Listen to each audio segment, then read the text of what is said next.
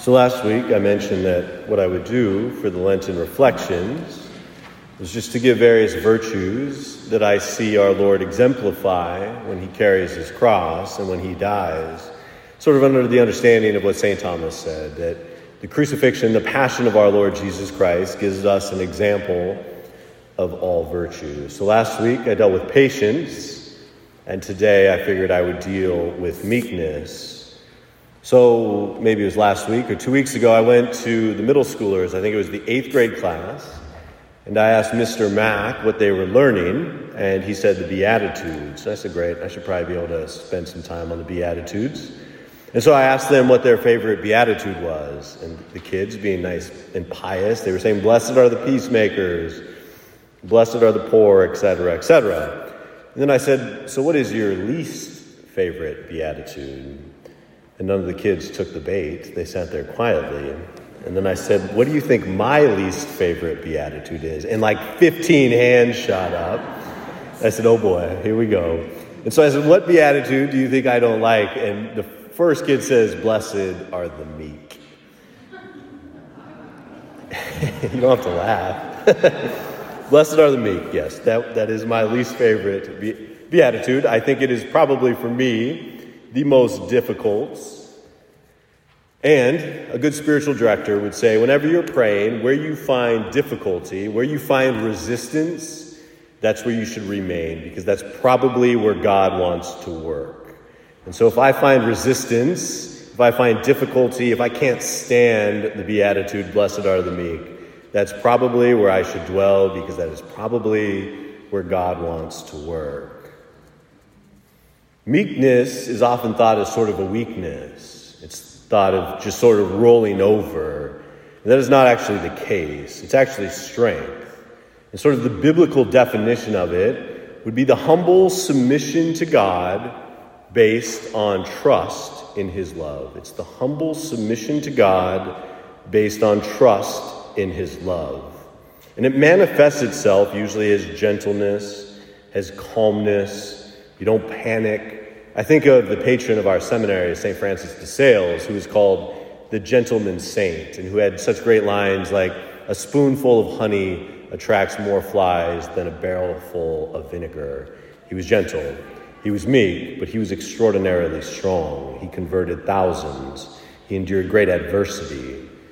So he was strong and meek. You often see in sacred scripture that it's joined towards humility. So in Sirach 45 4, you notice that talks about Moses being trustworthy and meek. And so, because of that, God selected him from all the flesh.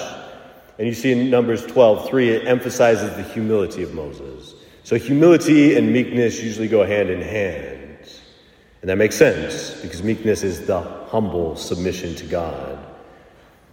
When the Lord gave the Beatitudes, unfortunately, I think, He did not ask me for my opinion on them.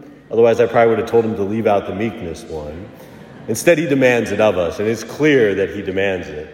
In Matthew 11 29, he says, Take my yoke upon you and learn from me, for I am meek and humble of heart, and you will find rest for yourselves. He is meek and humble of heart. Notice meekness, humility joined together. In the psalm, it says, The meek shall inherit the land, heaven, and delight themselves and abundant prosperity. James, when he's talking to his, his flock, his congregation, he commands that they receive the word of God in all meekness. There has to be a humble submission to God based on trust in his love in order for us to receive the word of God, the saving word of God.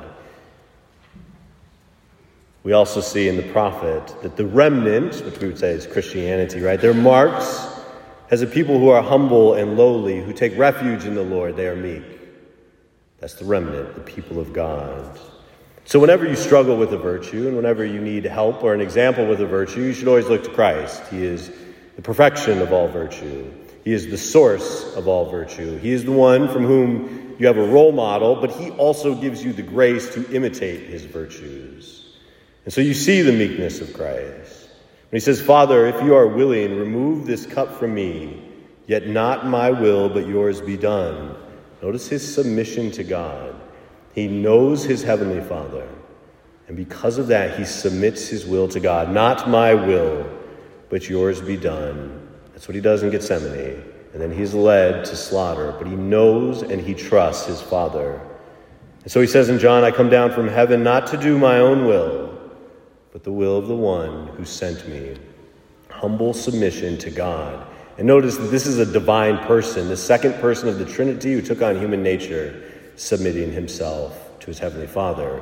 So it's as if he's saying, Look, if I, who am God, can submit myself, so must you. He gives you the example. You see, Paul, he references the meekness and gentleness of Christ. And I've heard this of Christ described as sort of a calm gentleness and a kingly moderation which characterizes Christ. Throughout the gospel, if you look, you will see a calm gentleness and a kingly moderation in Christ. He never panics, he never gets overwhelmed.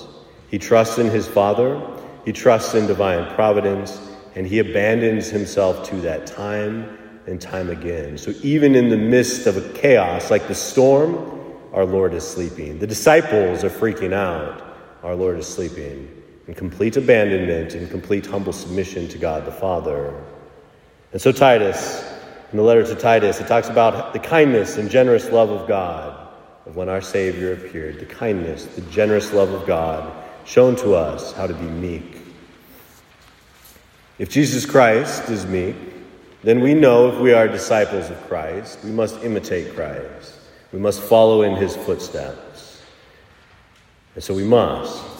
You will notice that meekness in the life of Christ extends especially to those who are poor and who are vulnerable. So Christ submits himself to God. He loves and trusts God, and that spills over in his dealing with others. And so he reaches out to the poor and to the weak. As the book of Sirach says, give a hearing to the poor and return their greeting politely. There you see the gentleness, the calmness, the politeness of the one who is meek. Essentially, they become the face of the Heavenly Father to others.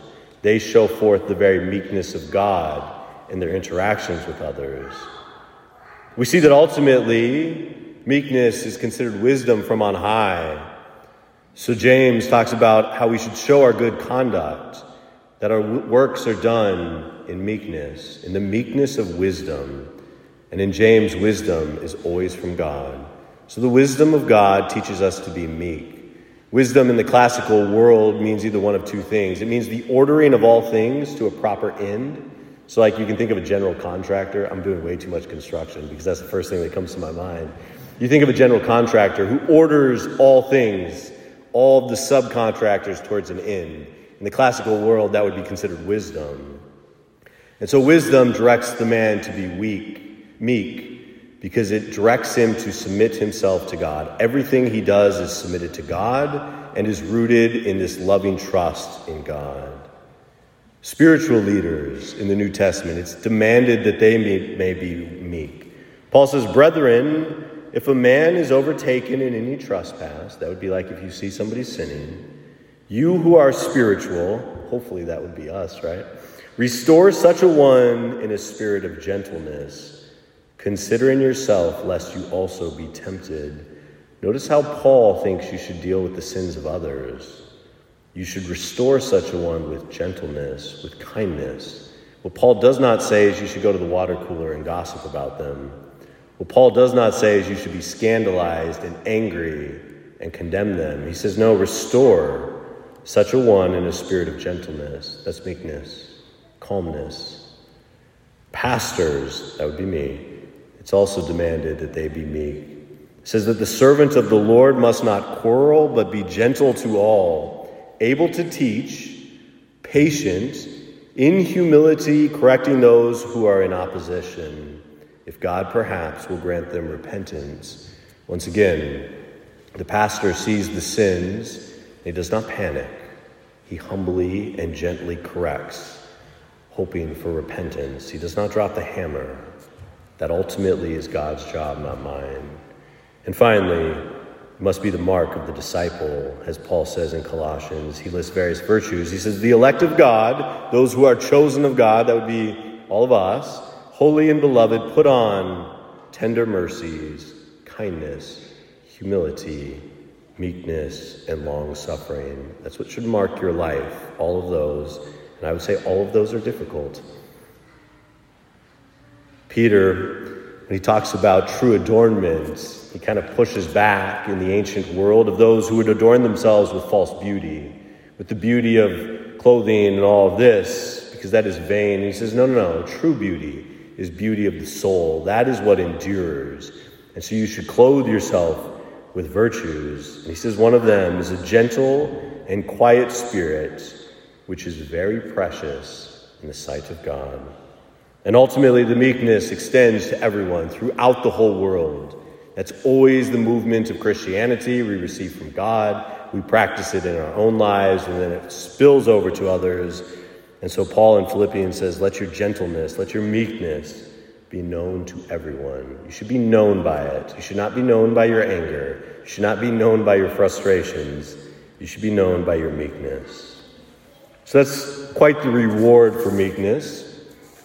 And then the question is, how do we attain it, right? That's certainly my question. How do I attain it? And if you think about it, if meekness is the humble submission to God and it's based on trust in His love, the first thing that you are going to have to know intimately is the goodness of God. You're going to have to, to know God's goodness and not merely in an intellectual way. You're going to have to experience it in your own life. You're going to have to taste it, as the spiritual writers would say. So the psalm says, Oh, how abundant is your goodness! that you have laid up for those who fear you, and accomplished for those who take refuge in you, in the sight of everyone. Oh, how abundant is your goodness! That it, those words come from the mouth of a soul who has a relationship with God, who knows Him in a profound and intimate mat- manner.